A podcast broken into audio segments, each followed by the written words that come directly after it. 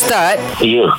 adakah boleh kita jamak atau kasar sekiranya kuasa mengalami ketiadaan air ataupun banjir Ustaz? Ah, ni baik soalan ni Ustaz. Okey.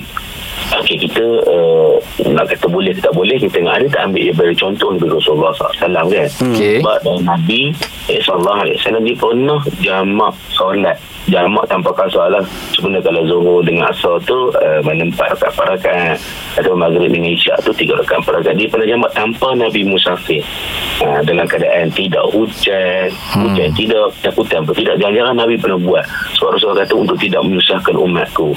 Apa tak lagi bila ada ke masyarakat. Masyarakat mana kesusah payahan.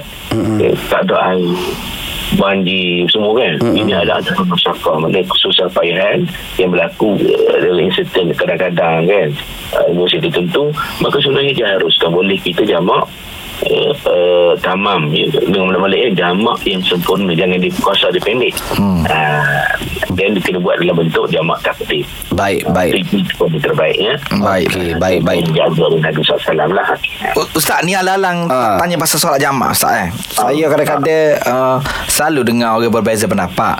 Sekiranya contohnya kita balik ke kampung nak raya itu berapa hari sebenarnya yang paling paling paling boleh kita untuk jamak? Okey. Dia kalau dalam mazhab Syafi'i kita lah yang masyhur lah hmm. untuk dengan orang awam ni eh, banyak pandangan dia. Hmm. Ha, tapi kalau tu kena ngaji lebih lah cuma untuk pandangan um, panduan umum hmm. kita boleh tu dalam tiga hari kita duduk di satu tempat. Hmm. Dan kemudian dicampur dengan sehari perjalanan pergi, sehari perjalanan balik.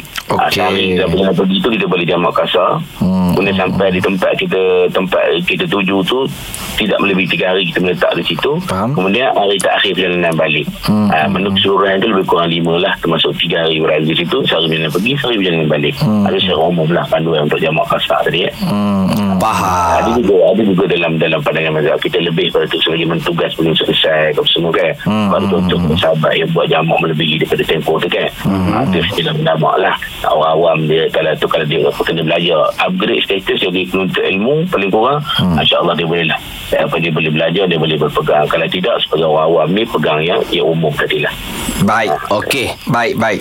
Faham, Terima kasih Terima kasih Ustaz. Ustaz. Okey sama